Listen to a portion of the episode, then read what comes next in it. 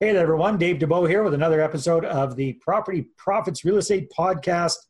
And today it's my pleasure to be chatting with Matt Theriault, a very astute, experienced real estate entrepreneur based out of Los Angeles, California. Matt, how are you doing today? Doing fantastic, Dave. Thanks for having me. My pleasure. So, Matt is, has a very interesting background. I'm not going to steal his thunder because he'll tell us a little bit about it, but uh, former Marine, uh, served in Desert Storm back in the day, uh, worked in the music industry with a music business until technology kind of came in and turned things sideways for him, and then he got into real estate investing. So I don't want to take away from your story, Matt. So tell us a little bit about that background and how the heck did you get into this crazy real estate gig in the first place? Yeah, I mean, you kind of touched on a little bit. When I got out of the Marine Corps, I spent the next 15 years of my life in the music business and that old digital download came along and it wiped out the, all the record stores and wiped out the way that people consume music. And in a very short period of time i found myself bankrupt and divorced and went from a seven figure year really quickly in about six months to seven dollars an hour. And i was bagging groceries. So that was at the age of 34 so that's was my humble new beginning.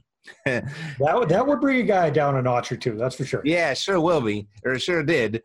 But the most unlikely I don't know. I look back at it now. I had no idea the impact of this statement when I heard it, but I look back and I think it was the turning point is when the, the grocery store manager who had some rental properties, he had said to me, real estate. If Matt, if you want your money back, it's the final frontier where the average person has a legitimate shot at creating epic wealth. He didn't say epic wealth; he said real wealth. I say epic now because it has to do with epic real estate. But anyway, um, that really sat with me because I didn't know what I was going to do next. I just knew I missed my money from music. And I was like, well, whatever I get into next, whatever I decide to learn next, I want to make sure it's lucrative. And so that statement was like, okay, it set me down this path. I became a real estate agent, did that for about four years till I realized, wow, if real estate is where all the money's at, I'm sitting on the wrong side of the desk. so I uh, decided to no longer serve people in the sale, the buying and selling of their properties, but rather than serve myself in the purchase and sell of my own properties. So I became a real estate investor and stumbled upon this book. You've probably never heard of it called Rich Dad Poor Dad. It gave me that concept of passive income, yeah. right? And and in the music business, I was really just so focused on you know the next month's how many cds can i sell this month to make more money make more money? It was just about how big i could get my bank account. And this was just a whole new concept introduced to me that it's not necessarily how big your bank account is it's how much money comes in each month without your direct participation. And so i was like okay well i'm starting over in life. Let's do it differently. So this doesn't happen to me again. Let's just focus on building streams of passive income so it covers my monthly expenses. And then we'll keep on doing that and we'll allow my lifestyle to rise with the passive income in less than four years, I was able to, to make that happen to where I didn't have to work. I wasn't rich by any means, but I did not have to work. And you got uh, out of the rat race. Yeah, exactly. And like I said, I, it was a combination of increasing my passive income and, and pushing down my expenses. And, you know, as you can imagine, when people around you and your network, your friends, your family, they all know your story and they knew you were bagging groceries just a few years ago. And now they notice that you're playing golf on a Tuesday they're wondering, how did you do that? and so, when had a lot of lunch meetings with friends, a lot of coffees to quote unquote pick my brain. And it just seemed like a natural progression to start teaching what I did. And here we are, probably 10 years later after that decision. Got the, uh, what I think is the number one real estate podcast until I met you, of course, uh, on iTunes. We just started our ninth year, so we've been doing it for a really long time. And, uh, wow, that's awesome. You know, life is great. Yeah. Well, that's great, Matt. So, what what's kind of your bread and butter real estate investing strategy? I'm a buy and hold investor. I'm not part of the flipping generation or the wholesaling generation. I've certainly flipped my share of properties. I've, and wholesaling is more of a, it's a, uh, what's the word I'm looking at? The, the last option, you know, when everything else won't work because mm-hmm. uh, we do a lot of marketing and, you know, every property that comes in doesn't necessarily fit our category or our our, um, our standards or our criteria is the word I was looking for. And so, but we still spent money on it, so we figured out how how can we still recoup that and you know throw that back into the marketing spend. And so that's when we wholesale. But I'm a buy and hold investor. You focus primarily on single family homes or multifamily properties or a bit of both? Yep. We ventured into uh, multifamily and you know bit off a little bit more than we could chew. And so we're still licking those wounds, but we're going to go back in smarter and wiser the next time. All right, so you built up a significant portfolio of single-family homes. Mm-hmm. Uh, do you focus primarily in in California, or do you invest all over the place? Yeah, no, being a, a, cash flow investor, it's pretty tough to do in California. Really, anywhere on either coast. Hmm. So we're we're focused primarily in the Midwest and the South, where uh, the cash flow numbers are more favorable. All right. Well, this this is a loaded question because it's always 2020 hindsight. But it, knowing what you know now, well, let's say you lost it all. You lost the the portfolio. You lost the influence. You're kind of starting all over again from scratch. What would you do do differently? Oh, I do the exact same thing I did to get started. And uh, actually, we've been asked that question so many times. We created a a a free real estate investing course around it, from where I just documented that whole process A to Z. So that's how I would get started. But what I would do differently as I was growing is I'd be really careful about my delegation. Mm-hmm. I would be doing as much due diligence on the team, specifically property managers and contractors. Mm-hmm. I'd do as much due diligence on them as I would do on the properties. Because in hindsight, looking back, like you asked, what I have found is that real estate is really, really safe. It's the people that are risky. well said. Yeah. Yeah. Know I think we've all been bitten in the butt a few times before. That's for sure. Mm-hmm. We've been training people for 10 years or so now. You've been Mhm. working with a lot of folks. What, maybe besides the, the getting the wrong team members, what are some of the biggest mistakes you see people making when they're investing in real estate? I think most people, I think they go in with with the wrong expectations right up front. Okay. And there's a lot of people that get into real estate like I'm going to give this a try for 60 to 90 days and see how it goes. Yeah. I think that's really the wrong mindset to get started with. I also see a, a difference where people the idea of going and being a real estate investor and eventually the dreams of being a full-time real estate investor and not having to hold down a job, not having to work for the man. I think that's really glamorous and romantic.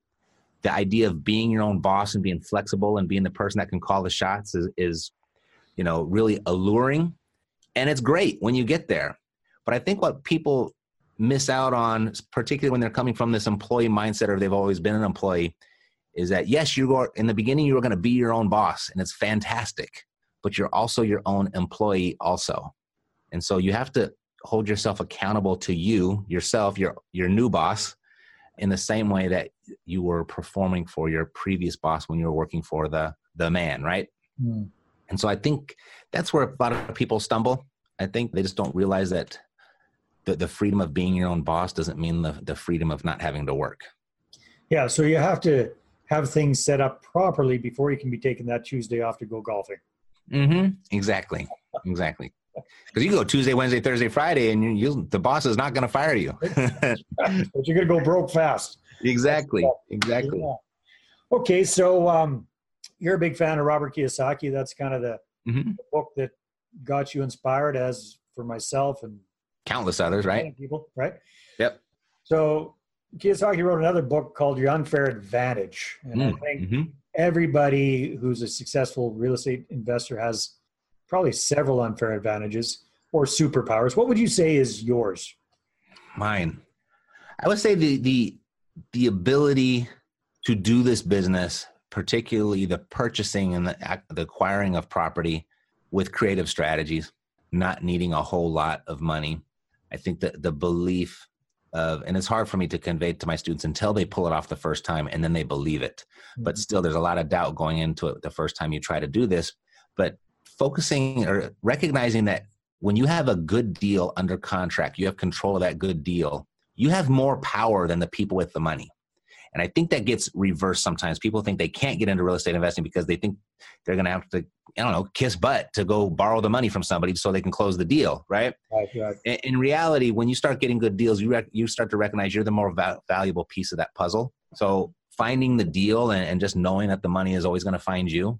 And I think, and being able to put that type of stuff together with creative strategies as far as the seller uh, participating in the deal and carrying back some of the financing and, and being able to raise private money and put those structures in place. I think that's my superpower. That's why I've, that's why I got started. And now that I have money, I still don't use much of it because why would I if I if I built it without it, right? Yeah. Like Kiyosaki says, he or she who win, who raises the most money wins, right? Mm. Mm-hmm. You got to get it to perform too. Yeah, That's well, an incomplete statement. Uh, I learned that the hard way. Mm-hmm. So Matt, I mean, if people are saying, "Well, that sounds good for you," but but you know, I'm not that good at at that. What would you recommend to them to become better? Well, it's it's like anything. Real estate investing is a skill, and we have, we hold a two day summit for our private clients here, and one of the things that we stress is when we go over like scripts and, and deal analysis and creative structures, it's a skill that can be developed like any other skill, and that's through massive repetition. And I show people and demonstrate like you know practice your dialogue with the seller in the same way you would practice your golf swing at the driving range or you'd practice playing the piano right? Just massive repetition. And even when you're good at it keep getting better because that's really the skill that makes the most money in real estate. And i say if you if you practice that skill in the same manner say a basketball player practices their free throws your earning potential is so much greater than that nba player. You know you just look at lebron james and, and the greatest player in, in the league right now and you see who writes his paychecks the Buss family who built their whole empire on real estate here in los angeles. So i think that's how valuable of that skill can be and if you treat it like a skill and practice it like you would any other skill i think the sky's the limit. Yeah very very very well said. All right so um, when it comes to your students and your coaching clients and whatnot i mean you and i both know there are a gazillion different real estate gurus and trainers out there what's the biggest problem that you help people to solve? The biggest problem. I show them how to how to find deals because there's a lot if you're going to bring other gurus and, and, trainers and educators out there into the conversation you know there you can go learn how to flip properties or excuse me you can go learn how to flip fix and flip. You can go learn how to do storage facilities or mobile home parks or multifamily. There's all these other i mean there's all these cool strategies out there but at the end of the day if you can't find that real estate at a discount none of the other stuff matters. So that's what we really focus on is helping people generate leads and then convert those leads into discounted contracts. And then once they have control of it now they get to decide what am i going to do with it rather than being i'm a wholesaler or i'm a fix and flipper. Like you know every there might be a greater income potential on that property after you've done your analysis after you actually have control over it. So that's really what we focus on is finding the deal finding the deal finding the deal and then getting control of it. Oh that's so huge. A lot of our listeners are up here in canada and i find that a, a lot of canadian real estate investors are very lazy when it comes to marketing for deals. They rely way too much on realtors. They rely way too much on on the mls mm-hmm. so yeah learning strategies to find motivated sellers and go you know that, that was my whole trick at the beginning when i first got involved was getting motivated sellers to call me and that's just a game changer. So yeah that's right. that's huge. Right. All right well we're just got about three more minutes to go here. So matt uh, have you got any you talked about it at the beginning any free resources for people if they want to find out more about you and perhaps how to you know sure some, some deals? Yeah you know what I just did something about six months ago. I put a lot of work into it. And I created what's called the six levels of real estate investing. And each level is based on how much money you're making and how much time you're putting in to make that money. And I just kind of reverse engineered my whole journey, divided that up into six levels. And so and identify this is what you're dealing with this is what you're experiencing this is where you're vulnerable so this is where you, how you fix it this is where you want to go to work on yourself. So at each level there's a whole different set of stuff that you get to deal with. And so if you go to what's my next level.com what's my next level.com you can get that whole resource. It's a really nice thick book with a bunch of pictures and it's really pretty and everything but it's also really really helpful and uh, it's a great resource for anybody that's trying to get to their next level Sounds good. We'll include that link in the show notes so people can mm-hmm. click on that and find out more about that. All right. Now, Matt, from all your years of experience, and you've been in this for a while now, and you've been teaching and training people for quite a while, what do you think would be the biggest action tip you could give somebody to actually get off their tush and, and, and get some stuff done sooner rather than later? The biggest action tip, I think, first is recognizing if I keep doing what I'm doing right now, will I be happy with my result in five years? That can be something that gets people off their butt pretty darn quickly, right? So would be an example of somebody, you know, give, what's a concrete example of somebody not doing that? Okay, so someone that may be listening to, to the show right now is might be a great consumer of podcasts, a great consumer of books. Um, they love the information. And a seminar junkie, maybe. Yeah, so exactly. And, and I've been there and I recognize it. And I still fall into that trap every once in a while because I like learning and I, I really like learning. But you know, if you continue just to go down that route and you don't implement what you've learned, are you going to be happy with where you are five years from now? Mm. I think there's, there's kind of three things that you can do. First thing is to really just make the decision to start. And, and I think that's probably easiest if you're having trouble with it. Kind of look at what you're doing right now and kind of envision out there into the future. What will it, your life look like in five years if you continue to do what you're doing right now? I mean, sometimes for some people, even just six month vision is a little bit scary.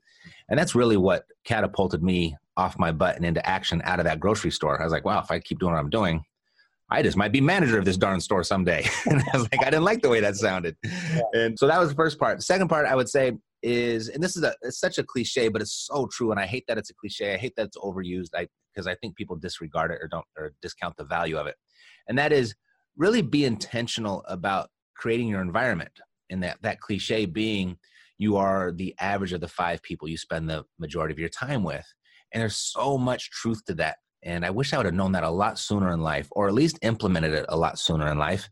Because when you start getting in a different environment of people that are doing what you want to do, that are living the life that you want to have, you find yourself in different conversations. You find yourself with new ideas. You find yourself where those new ideas actually seem possible and they don't feel like dreams. You get connected to resources and relationships that can actually make all that stuff happen. And I think that's that's number two is just get around, be intentional about creating an environment, get involved with people that are doing what it is that you want to do. And the third thing would be is to become a person of value inside of that community. Okay. Right? Be the type of person where uh, you are valued to be around you're enjoyable to be around whatever that just finding out what people need and, and trying to give them that and then start asking for help and then was, uh, I, was, I, I, like that second point you're right it is overused and mm-hmm. my follow-up question to you was well okay let's say you're a brand new real estate investor you mm-hmm. really don't have a hell of a lot to bring to the table you know as far as experience you got nothing Mm-hmm. How do you bring value to the other people? Because I see so many people just trying to suck stuff out of right. experienced real estate investors. What would you suggest? Like, sure. So to be successful in real estate, you need four things: you need knowledge, time, money, and credit. Now, you don't have don't, those don't all have to be yours, but you have to have access to all of them. And there's very few people out there that have an abundance of all four at any given time. Yeah. And so once to find out how you can become a value, it's really creating that relationship and finding out what people need. And whether it's you that can bring that value personally, or maybe you can make an introduction to a person that can deliver that value. That's that's really the, the probably the easiest way to do it is just ask, hey, you know, I what do you need? One of my favorite networking questions was, you know, uh, Dave, I'm going to be talking to a number of people next week. As you can imagine, I come across all kinds of different people in my business if I were to find your ideal client, how would I know it and how should I introduce them to you? Nice. That's right. Beautiful. So that's a really good way to ask. And so that's actually comment you might be able to tell I've said that more than once because it served me really well for a really long time. Oh, that's it's awesome. Totally free yeah. to use. no, and I appreciate that, right? Because it's it's all like you said, give before you ask, right? Offer yep. before you request. So that's that's super powerful. Great. We got to wrap things up here, Matt. So, again, you offered a very valuable free resource. And if people want to find out more about you, where should they go look? Um, I would say epicrealestate.com is probably everything epic. And uh, if you listen to the podcast, we have the Epic Real Estate Investing podcast. So uh, everything you need will probably be right there. Matt, great to get to know you a little bit over the over the interview. And everybody, thank you very much for tuning in. We'll talk to you next time. Take Thanks, care. Dave. Thanks. Well, thanks very much for checking out the Property Profits podcast. And if you like what we're doing here, please head on over to iTunes, subscribe, rate us, and leave us a review. Be very, very much appreciated. And if you're looking to create a regular flow of inbound investor inquiries about your real estate deals, then I invite you to attend one of my upcoming live online demonstrations. And you can check that out at investorattractiondemo.com. Take care.